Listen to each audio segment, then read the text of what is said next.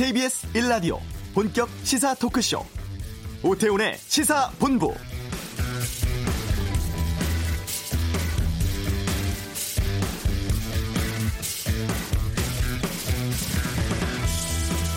어제 시진핑 중국 주석을 만난 문재인 대통령이 우리 시각으로 오후 3시에 아베 신조 일본 총리를 만납니다. 지난해 9월 유엔 총회 이후 15개월 만인데요. 수출 규제 조치 이후 악화된 한일 관계 복원하기 위한 접점 찾을 수 있을지 주목됩니다.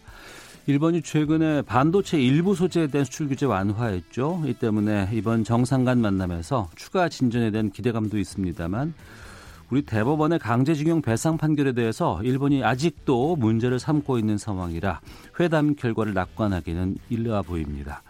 이례적인 것은 오늘 아침에 강경화 외교부 장관과 모태기 일본 외무상이 먼저 만났다는 것인데요.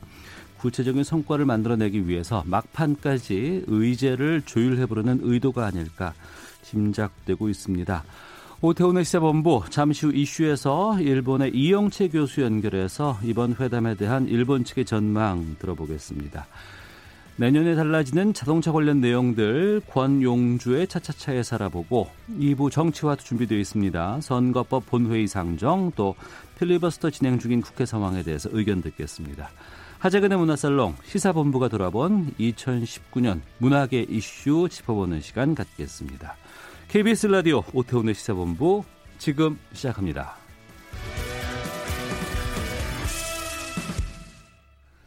네, 이 시각 핫하고 중요한 뉴스 정리해드리는 시간입니다. 방금 뉴스 KBS 보도본부 박찬영 기자와 함께합니다. 어서 오세요. 네, 안녕하세요. 예. 어, 본 회의가 어젯밤에 열렸습니다. 한국당은 지금 필리버스터 시작을 했고 민주당 쪽에서도 지금 필리버스터를 하고 있고 지금은 누가 하고 있어요? 필리버스터를? 지금, 지금 민주당 최인호 의원이 하고 있는데요. 네, 네 번째인가요? 네, 네 번째 어. 주자입니다. 어, 최 의원은 이번에 그 상정된 선거법 개정안에 한계가 여러 부분에 있었다. 이 부분은 인정을 하면서도 국민을 위해서 일하는 국회의 모습 보여야 한다라는 점을 역설을 했고요. 네. 앞서 그 권성동 자유한국당 의원이 4시간 55분 만에 토론을 끝냈습니다. 권성동 의원은 패스트트랙 제도의 취지는 원한대로 표결하는 것이라면서 문희상 의장이 국회법 위반하고 직권 남용했다라고 이렇게 비판을 했습니다. 앞서 처음으로 무제한 토론 주자로 나선 사람이 자유한국당 주호영 의원이었죠. 네. 어젯밤 9시 50분부터 3시간 50 59분 4시간에서 아, 1분 모자란 시간이었는데 패스트트랙 법안만 한 게 아니라 뭐 유재수 감찰 무마 의혹 사건이라든지 4대강 사업이라든지 다양한 분야에 대해서 폭넓게 말을 하니까 그 과정에서 민주당 의원들하고 입시림도 좀 있었고요. 두 번째 주자로 나섰던 김종민 민주당 의원이 맞불 토론을 했었는데 김종민 의원은 한국당이 정치개혁 투기부터 1년여간 합의를 거부했다면서 민주주의 최대의 원칙은 타협과 합의지만 이게 안 되면 결국 어, 표결을 할 수밖에 없는 거다라는 점을 강조를 했습니다. 네. 김종민 의원은 한국당 주호영 의원보다 긴 4시간 반 토론했고요. 민주당 최유 인호 의원이 이제 오후 시간대 발언을 이어갈 거고 이어서 바른미래당 아, 주사, 아, 지상욱 의원, 한국당 전희경 의원 순으로 필리버스터를 이어가게 됩니다. 네. 어, 선거법은 그러면은 필리버스터 25일까지 계속되고 그 이후에 그러면 표결할 수 있습니까? 네, 그렇습니다. 그럼 26일 어, 표결할 것 같습니다. 내일 성탄절까지 임시국회 이번 회의를 하니까 26일 새로운 회의에서 선거법 표결이 유력하고요. 자유한국당은 이번에 선거법에 대해서 필리버스터를 했기 때문에 26일 새로운 회의 때는 필리버스터를 할 수 없고 같은 안건에 대해서 회기 끝나고 다음에는 필리버스터를 못 하는 거죠. 그렇죠. 어, 이번에 한 것처럼 국회의장석 옆이나 앞에 나와서 고성을 지른다든지 구호를 외친다든지 이런 것으로 막을 가능성은 있지만 그렇게 해서 이제 표결 절차는 좀 지연될 수는 있지만 음. 물리력은 행사하지 않을 것 같습니다. 그리고 곧바로 공수처법을 만약에 상정을 하게 되면 30일 소집되는 임시회에서 공수처법도 처리가 가능하고요. 직후에 검경 수사권 조정법을 상정하면 1월 임시국회 소집돼 어, 검경 수사권 조정법도 통과될 것 같습니다. 다만 다른 중요한 법안들 예를 들어서 유치원 3법 같은 것들은 계속 순위에서 후순위로 밀려나갈 것 같고요. 지금 국회에서는 이제 필리버스터가 진행 중인데 그동안 선거법 개정 반대를 진두지휘해왔던 자유한국당 한교안 대표가 네. 몸이 많이 축이 나서 건강 악화로 지금 병원에 입원한 상태입니다. 그래서 한국당이 로텐더홀에서 계속 어, 농성을 할 건지 규탄 대회를 계속 열 건지 이 여부는 황교안 대표의 건강 상태를 보고 하겠다라는 건데 네. 이미 뭐 선거법이라든지 뭐 검경 어, 수사권 조정 이런 것들이 다 표결에 붙여질 것 같아서 만약에 그렇게 농, 야, 장외 농성을 하더라도 음. 큰 영향은 주지 못할 것 같습니다. 네. 어, 연말 시한 앞두고 지금 북미 간의 비핵화 관련해서 상당히 좀 상황이 좋지 않은데 최근에 미 공군의 정찰기가 우리 상공을 계속해서 비행하고 있다는데 이게 크리스마스 선물 이것 때문인가요? 그렇습니다. 지난 주말부터 미국 공군 그 정찰기가 잇따라 한반도 상공에 지금 나타나고 있다고 하는데요. 이달 초에 북한이 크리스마스 선물 무엇으로 선정하는가는 미국에 달려 있다라고 언급했죠. 그래서 어, 이게 뭐 대륙간 탄도미사일일 거다. 아니면 좀 수위는 낮지만 인공위성일 거다. 잠수함 발사 미사일 발사일 수도 있다. 이렇게 북한 전문가들이 다양한 예측을 지금 하고 있는데 네. 이 때문에 미국이 북한의 미사일 발사에 대비해서 감시태세를 강화하기 위해서 정찰기 띄워서 음. 북한의 지금 동태를 살펴보고 있는 것 같습니다. 민간 항공 추적 사이트 Aircraft Spots가 주말부터 계속 우리 어, 한반도를 돌고 있는 정찰기는 미 공군 Rivet Joint다 이렇게 밝혔거든요. 이 네. Rivet Joint는 한반도 9km 이상 상공에서 비행을 하고요. 북한의 지상 원격 계측 장비의 신호를 포착할 수 있다고 합니다. 그리고 탄두 만약에 탄을 쏘게 되면 탄두의 궤적을 분석하는데 이 장비를 활용할 수가 있다고 하고요. 또 오늘은 Joint STARS라는 정찰기가 포착이 됐는데 네. 북한의 주요 군사기지 움직임을 정밀 감식할 수 있는 그런 능력이 있다고 합니다. 지금 미국 연방항공청이 어, 북한이 미국에 대해서 선전포고 물론 이제 쏠지 안 쏠지는 모르겠지만 그런 상태에서 여객기들을 대상으로 해서 연말 연초에 경계 공보를 강화하라 이렇게 경계 경보를 발령했다고 ABC 방송이 보도했고요. 미국 당국은 북한의 미사일 발사 실험에 대비하고 있다는 건데 북한이 미사일 발사 실험을 하는 순간 트럼프가 그동안 어, 투자해온 노력 이런 것들은 다시 원점으로 돌아갈 수도 있을 것 같다 이렇게 방송은 보도를 했고요. 트럼프 미국 대통령은 그 북한의 크리스마스 선물에 대해서 이제 더 이상 언급은 자제하면서 음. 북한이 어떤 말을 내놓을지 어떻게 행동할지 지금 지켜보고 있습니다. 네. 그 울산 사건과 관련해서 청와대 한명 수사 의혹 수사하고 있는 검찰이 울산 경찰청을 압수수색하고 있다고요? 네. 미묘한 시기에 그 검찰이 경찰 압수수색입니다. 예. 지금 김기현 전 울산시장 측에 대해서 청와대 하명수사 의혹을 검찰이 수사를 하고 있죠. 검찰이 울산지방경찰청 지능수사대 등에 대한 압수수색이 오늘 오전에 들어갔고요. 뭐 경찰청뿐만이 아니라 울산 남부경찰서 진흥팀에 대해서도 압수수색에 하고 있다고 합니다. 이 아이러니한 게 이번 사건을 원류로 거슬러 올라가면 경찰과 검찰의 고래고기 사건 충돌로 이어지고 그 이유 중에 하나가 이 압수수색 건이 있습니다. 네. 뭐냐면 고래고기 사건 수사 놓고 검경이 다투는 걸 해소할 수 없을 있을까 해서 청와대 감찰반원이 처음에 울산에 내려갔었던 거고요. 물론 검찰은 그거랑 상관없이 청와대에서 하명 수사 의혹이 있다라고 보고 있는데 어쨌든 어. 그 청와대 하명 수사 의혹의 원점에서는 그 고래고기 사건을 좀 풀어보려고 했던 게 지금 있었다는 건데 음. 이 고래고기 사건에서 검경 충돌 사유 중에 하나가 경찰이 검찰 출신 고래고기 담당 변호사의 사무실에 대해서 압수수색 하겠다라고 신청을 했었거든요. 근데 네. 검찰이 통신 이런 것만 압수수색하게 해주고 음. 뭐 중요한 것들은 압수수색 영장을 발열했었습니다. 그래서 어 경찰이 낸 압수수색은 검찰이 그때 고래고기 사건 때 다 받아주질 않았었는데 공교롭게도 이번엔 정반대로 청와대 하명 수사 의혹과 관련해서 당시 수사를 했던 경찰청을 울산 경찰청을 검찰이 압수수색을 한 건데 이걸 놓고 아, 경찰과 검찰이 현 주소를 들여다볼 수 있는 거다. 검찰이 확실히 권력이 아, 힘이 네. 경찰보다 더 세다 뭐 이런 분석들도 나오고 있습니다. 음, 알겠습니다. 짧게 좀 여쭤보겠습니다.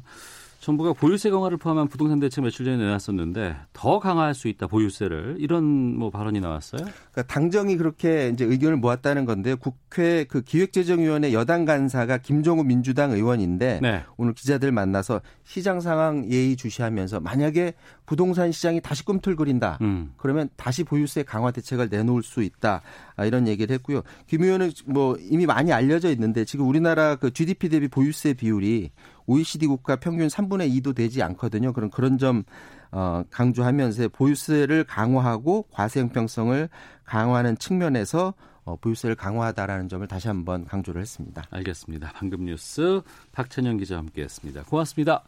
이어서 교통 상황 보겠습니다. 교통정보센터의 윤여은 리포터입니다. 네, 오늘은 퇴근길 정체가 심할 것으로 예상되는 크리스마스 이브입니다. 현재 서울 도심 세종대로는 세종대로 사거리에서 광화문 삼거리 방향 교보 빌딩 앞 하위 4개 차로가 집회 관계로 부분 통제되고 있으니까 참고하시고요. 종로는 종강역에서 세종대로 사거리 구간 양방향에 차가 많습니다. 강변북로 구리 쪽은 성산대교에서 양화대교 또 마포에서 반포 쪽으로 밀리고 있고요. 같은 방향 올림픽대로 소통은 전체적으로 무난 합니다 경부고속도로 부산 쪽은 오늘도 우산 부근 5차로에서 작업을 하고 있어서 동탄 분기점부터 4km 정체입니다. 반대 서울 쪽은 기흥에서 수원 신갈 쪽으로 작업 여파받아 5km 구간 정체고요. 또 양재에서 반포 쪽으로도 밀립니다. 영동고속도로 인천 쪽도 작업 때문에 북수원 부근에서 2km 정체입니다. KBS 교통정보센터였습니다.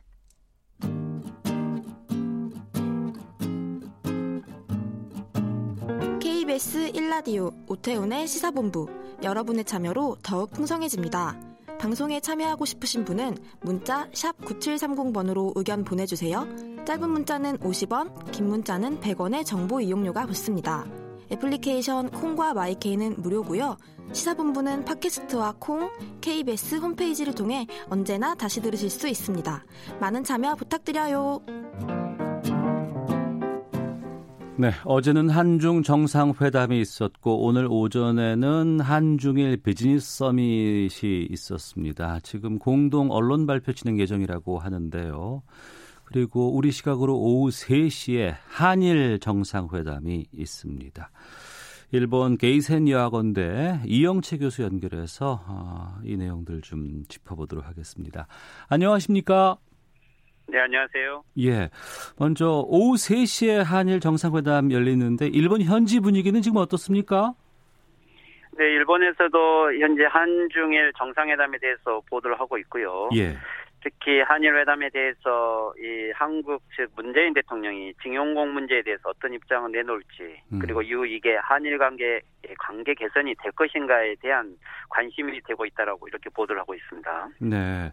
구체적으로 어떤 전망들을 내놓고 있어요? 언론 쪽에서는요? 네, 먼저 이 한중일 정상회담에 대해서는 어 북핵 문제에 대해서 네. 그리고 또 일본 입장에서는 일본이 납치 문제 해결에 대해서 어, 아베 수상이 협조를 요구할 것이다. 음. 그리고 또한 어, NHK 보도에 의하면 일본은 특히 북핵 문제 중에서도 어, 탄도미사일, 즉 일본 측이 이 중거리 미사일에 대해서도 문제 제기를 하는데 아마 네. 이런 내용도 거론될 것이다라고 나오고 있는 것 같고요. 예.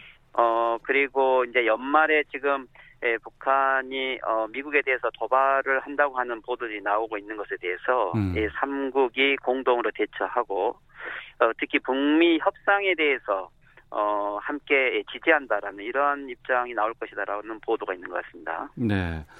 어, 뭐 어제 한중 정상회담 또 오늘 오전에 있었던 한중일 뭐 비즈니스 포럼 뭐 정상회담들 좀 짚어보도록 하겠습니다.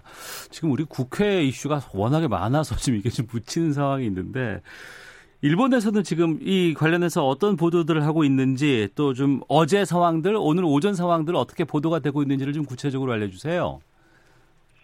어, 그러니까 어제 한중일 에, 어제 회담에 대해서는요. 예. 일본 같은 경우는 물론 북핵 문제에 대해서도 좀 관심이 있지만 음. 일본은 지금 현재 아베 정권이 이 한중일 FTA에 대해서도 적극적인 관심이 있기 때문에 아 예. 어, 이 예. 부분에 대해서도 이 한중일과 관련돼서 아베 수상이 오늘 오전에 네. 이 경제 사미트, 비즈니스 사미트라는 것이죠. 예. 여기에서 신삼국 시대, 예전에는 위초고의 시대였지만 음. 이제는 한국, 중국, 일본이 뭐 세계 무역을 주도하고 있고, 어 그리고 이런 의미에서는 FTA에 대해서도 아베 수상이 적극적인데 네. 이전에 일본 같은 경우는 현재 아베 수상이 어 FTA를 일본 전체 무역의 약 75%까지 올리겠다라고 이 방침을 내놓고 있어요. 예. 네, 그런 의미에서 이 동아시아 지역 포괄적 경제 연계라고 하는 ICP에도 참여하고 있고 어. 오히려 FTA가 실현이 된다고 한다면 훨씬 더 어, 적극적일 것이다라고 좀 예상을 하고 있는 것 같습니다. 예. 아베 총리가 FTA에 대해서 관심이 많고 적극적으로 추진하려고 한다는 입장인 건 알겠는데 문제는 우리나라에게는 무리한 수출 규제 같은 거 조치하면서 이 자유무역을 할 수 있을까라는 생각이 좀 들거든요. 어떻게 보세요?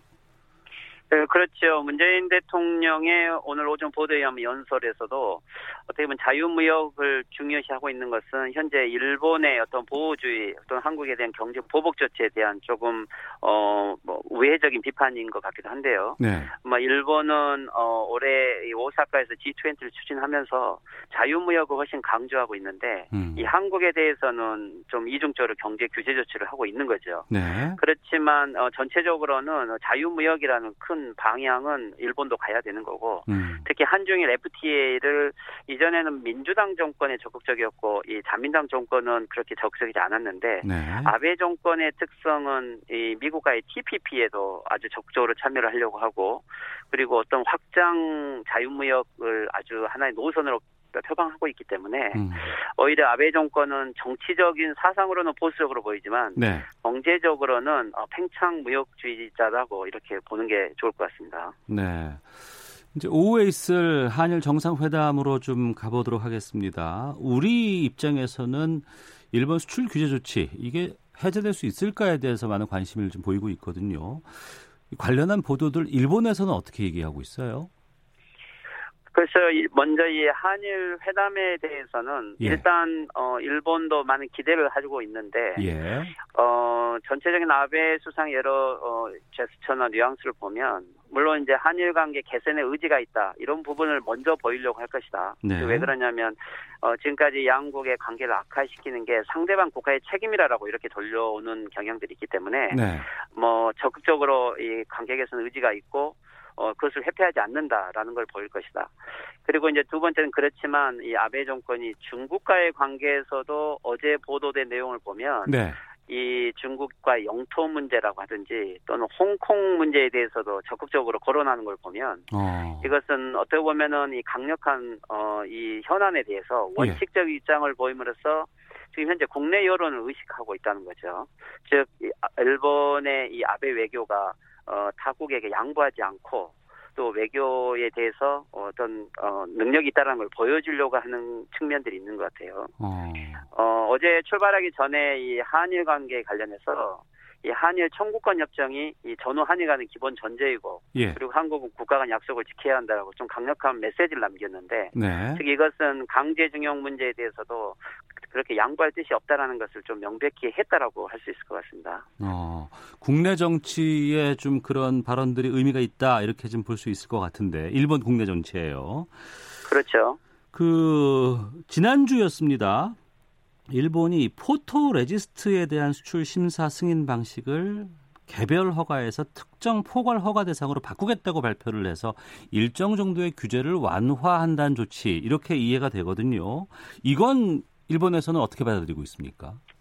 일단 일본 내부에서는 이게 한국에 대한 양보는 아니다라는 논조로 보도를 하고 있고요. 어. 오히려 일본 기업들이 이것을 환영하고 있는 것은 오히려 네. 일본 기업들이 수출하기 편해졌다라고 하는 측면에서 네. 뭐 부분적인 개선 조치인 거죠. 음. 어, 그렇지만 어, 실질적으로는 이 한국에 대한 어, 양보 조치인 것이고 그리고 이 한일 회담을 위해서 어떻게 보면은 한국 측에 조금 양보를 권유하기 위한 어, 일본 측의 제스처라고 볼 수도 있, 을것 같아요. 네. 그렇지만 어, 이게 현재 백색 리스트 완전 복귀라든지 아주 적극적인 어, 일본의 양보를 기대하기는 어렵고 하지만 부분적인 조치를 조금씩 취해가면서 어, 이 경제 협의를 지속해야만 이게 지소미아의 종료라는 결과를 가져오지 않기 때문에 아마 일본은 이 징용 문제와도 연결을 하면서 이 징용 문제에 대한 한국 간의 협의 내용을 보면서 이 경제 협의 관계도 이 부분 조치를 계속 해 가면서 아마 지속하려 하는 의지는 있을 것 같습니다. 네, 그 부분인데요. 우리 정부는 지금 수출 규제 철회, 뭐 지소미아 연장 이렇게 한 발씩 좀 물러서자는 입장일 것 같고요. 다만 강제징용 문제는 별도로 논의해야 된다. 이런 지금 입장이거든요. 이 제안에 대해서 일본은 어떻게 받아들일 것으로 전망하십니까? 그렇죠. 한국에게서는 일단 어 제일 어 좋은 방안이 어 지소미아 종료를 하지 않고 네. 대신 일본이 백색 리스트 완전 복귀를 해서 이 경제와 안보 문제는 분리하자. 음. 그리고 나서 이 징용 문제에 대해서는 외교 간 협상을 이끌어내기만 한다면 오히려 한일 간의 이 타협 지점들이 보이는데 일본에서는 어떻게 보면은 이 65년 완전 해결을 지금까지 주장하고 있기 때문에 어 한국에 대한 불신이 있는 거죠. 네. 그래서 이 경제 조치를 완전 복귀시킨 다음에 징용 문제에 대해서 일본이 만족할 만한 안을 만들 수 있을까? 이런 부분에서는 계속 연결을 시키려고 할 것이고 어. 그렇지만 예, 한국 입장에서는 연결된 상태에서는 오히려 이 경제적인 이 문제가 부담이 되면 다시 지소미아 문제가 불거지기 때문에 물론 당연히 이것을 분리하려고 하겠죠. 네. 그 강제징용과 관련돼서 국내에서 좀 논의가 된 안이 이른바 문희상 안이었습니다. 뭐 한국, 일본의 기업 또 국민들 성금으로 어, 피해자들에게 어, 위자료를 지급하는 것이 골자인데, 그런데 청와대는 지금 이 문희상 안에 대해서는 동의하지 않는다고 밝힌 바가 있거든요. 일본은 이 문희상 안에 대해서는 긍정적인 입장이라면서요?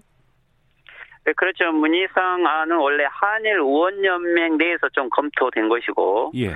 이 가와무라 일본 측 의원연맹 간사가 이 안을 가지고 예, 수상 관저에서 아베 수상에게 보고도 했다고 나오죠.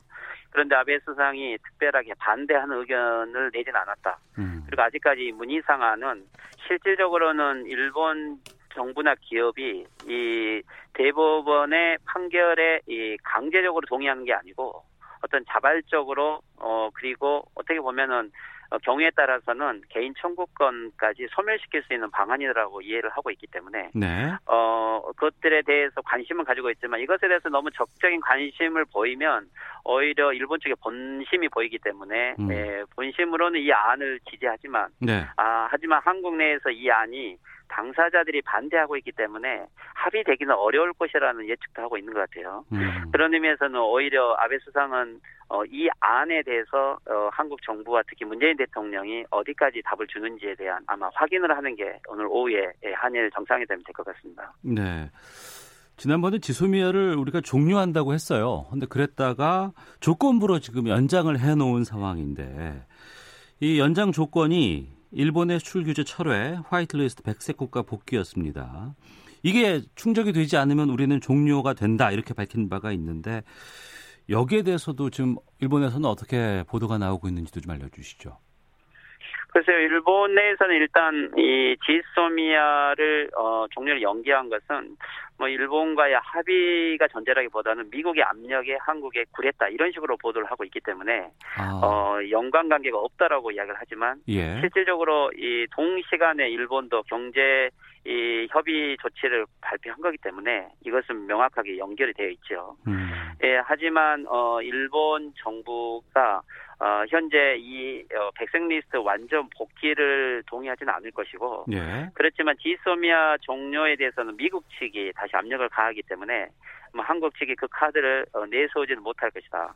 하지만 일본도 이것을 좀 난감히 하는 것은 어찌됐든지 이 협의가 지속돼야만 지소미아 카드가 다시 나오지 않기 때문에 예. 어, 일본도 이 경제 협의가 어, 단지 이것이 끊어지는 것은 어, 원하지 않을 것이고, 뭐 여하튼 어, 한국 측에 대해서는 어, 경제 문제로 예, 계속 어, 강제징용 재판에 대한 양보안을 끌어내는 어, 방식은 한동안 지속되지 않을까 그렇게 보이네요. 네. 어, 오후에 정상회담이 예정돼 있습니다만 오늘 아침에 강경화 외교부 장관하고 모태기 일본 외무상이 먼저 만났다는 보도까지 나오고 있습니다. 이 자리에서 어떤 내용들이 오갔는지에 대해서는 일본 쪽에서 보도가 되고 있습니까? 어, 일본 측에서는 상케이 신문이 좀 보도를 했는데, 네. 어, 이것은 어, 조금, 어, 물론, 어, 이례적으로, 예, 사전, 어, 외교 장관 간 회의를, 회의를 한 것은 아마 의견의 차이가 아직 좁혀지지 않아서 그런 것 같다. 음. 그 특히 강제징용 배상에 대한 의견이 이 한국 측의 어떤 원칙적인 입장이 계속 지속되는 것 같고, 어, 정상회담에서 이 부분에 대해서, 어, 직접 문재인 대통령에게 확인하는 장소가 되지 않겠는가. 아마 이런 보도가 지금 나오고 있는 것 같네요. 네, 알겠습니다. 글쎄요, 이제 오늘 뭐 결과가 어떻게 나올지는 뭐 지켜봐야 될 것 같습니다만 이영채 교수께서 보시기에는 오늘 회담 전망은 어떻게 하세요? 어쨌든 지금 한일 양국은 올해 1년간 서로 이 정치, 경제, 안보 문제가 다 대립을 했기 때문에 네. 실질적으로 이 전후 한일 관계상에서 가장 좀 악화라고 했던 것은 사실이죠. 그렇지만 여기에 양국이 경제적이고 그리고 안보적으로 많은 피해를 본 것도 사실이죠. 음. 그래서 지금 현재 한일 관계는 어, 어, 서로가 이 관계를 더 이상 악화시키지 않기 위해서 여하튼 어, 해결에 모색을 해야 되는 단계는 와 있기 때문에 네. 아마 오늘 오후에도 관계 개선에 대한 의지들을 보일 것이고 어, 내년에 이 부분을 좀 더 구체적으로 협의에 가자라고 하는 어, 좋은 분위기는 만들려고 노력을 할 수 있을 것 같아요. 음. 그렇지만 그 속에서도 이 한국이 어, 일본에 대해서 어, 원칙적인 입장을 고수하면서 오히려 일본 측이 훨씬 더그 명분이 없다는 부분을 좀 강조해 갈 필요는 있을 것 같아요. 음. 아베 수상의 일본 국내 입장이 아주 약해졌기 때문에 네. 오히려 아베 수상은 한국에 더 양보하는 모습을 가져와서 어, 여론을 전환시키려고 하겠지만 오히려 한국의 이 원칙적이고 강경한 입장이야말로 오히려 아베 수상의 입지가 더 약해짐으로써 오히려 일본이 크게 양보할 수 있는 이런 모습도 있을 것 같습니다. 알겠습니다. 말씀 여기까지 듣겠습니다. 고맙습니다. 네, 수고하십시오. 예, 일본 게이선여 대학 아, 여학원대 이영채 교수 연결해서 말씀 좀 나눠봤고요. 지금 한중일 정상회의 공동 발표가 지금 진행되고 있습니다. 현재까지 지금 나온 것으로는 한중일 FTA 조기 타결 촉진하겠다. 또 내년에 우리나라에서 한중일 정상회의 개최하겠다. 이런 어, 속보들 나오고 있습니다. 헤드라인 뉴스입니다. 이낙연 국무총리는 20개 예산보수 법안이 국회에서 처리되지 않은 채로 해를 넘기면 내년 재정 집행에 혼란이 생긴다며 하루빨리 법안을 처리해달라고 요청했습니다. 자유한국당이 연동형 비례대표제 도입에 맞서 비례대표 정당 창당을 공식화했습니다. 김재원 정책위 의장은 반헌법적 연동형 비례제가 통과되면 곧바로 저희는 비례대표 정당을 결성할 것임을 알려드린다고 밝혔습니다. 더불어민주당 이인영 원내대표가 선거법 본회의 상정과 관련해 거대한 개혁이 시작됐다며 한국당이 국회 선진화법을 다시 위반하면 사법처리 요청도 주저하지 않겠다고 강조했습니다. 문재인 대통령은 오늘 중국 청도에서 열린 한중일 정상회의에서 3국이 경제적으로는 운명 공동체라며 세 나라의 경제가 가치 사슬로 연결돼 있다고 강조했습니다. 아베 신조 일본 총리는 중국 청도에서 열린 한중일 비즈니스 서밋에서 인적 교류는 삼국 협력의 기반이라며 정부 간 관계가 어려움에 직면해도 인적 교류는 적극적으로 추진해야 한다고 밝혔습니다. 일본이 후쿠시마 원전 방사능 오염수를 바다에 방류하는 쪽으로 사실상 가닥을 잡았습니다. 정확한 방류 시기는 정해지지 않았습니다. 지금까지 헤드라인 뉴스 정원나였습니다.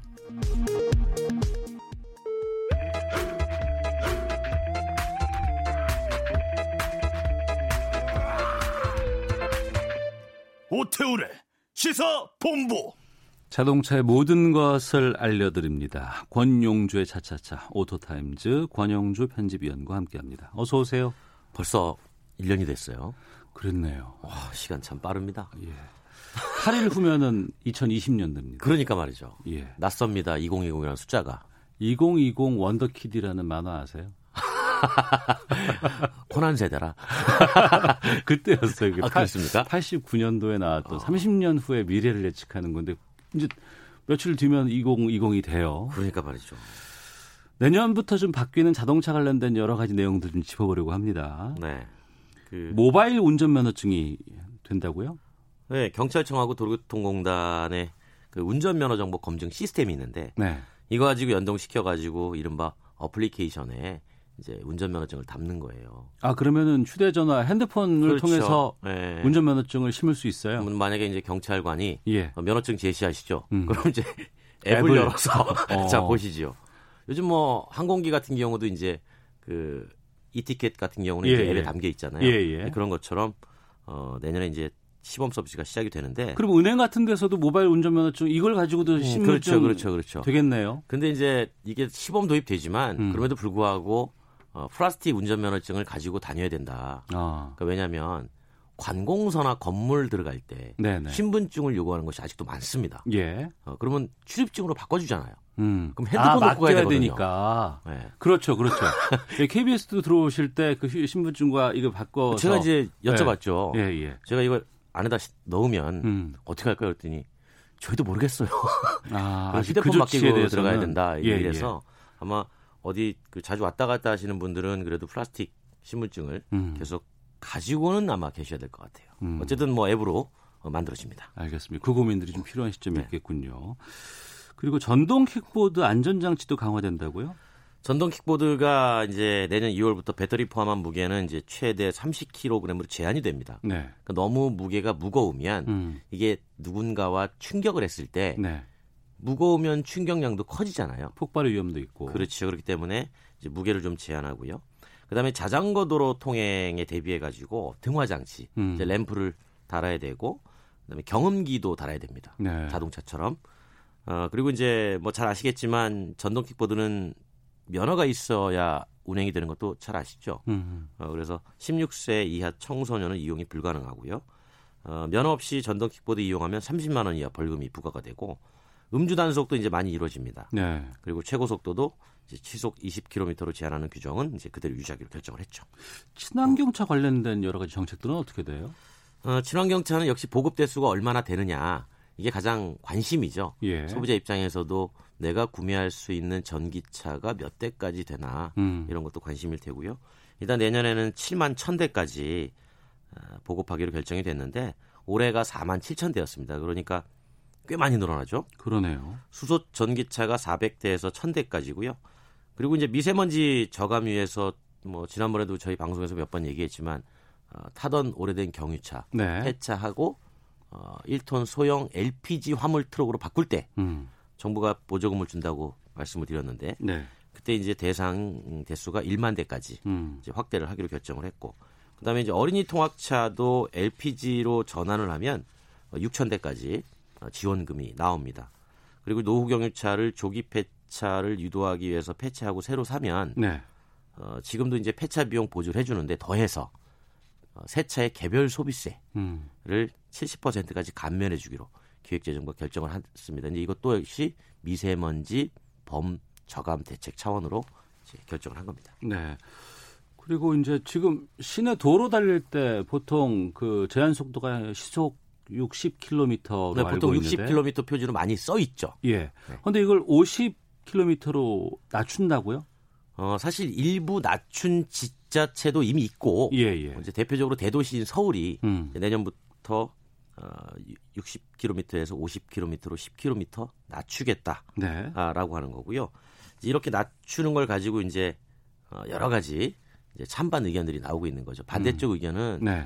어, 그렇게 낮추면 음. 속도가 떨어지니까 이동 시간이 오히려 늘어납니다. 네네. 네. 배출가스만 더 많이 나옵니다. 음. 어, 도로만 더 복잡해집니다.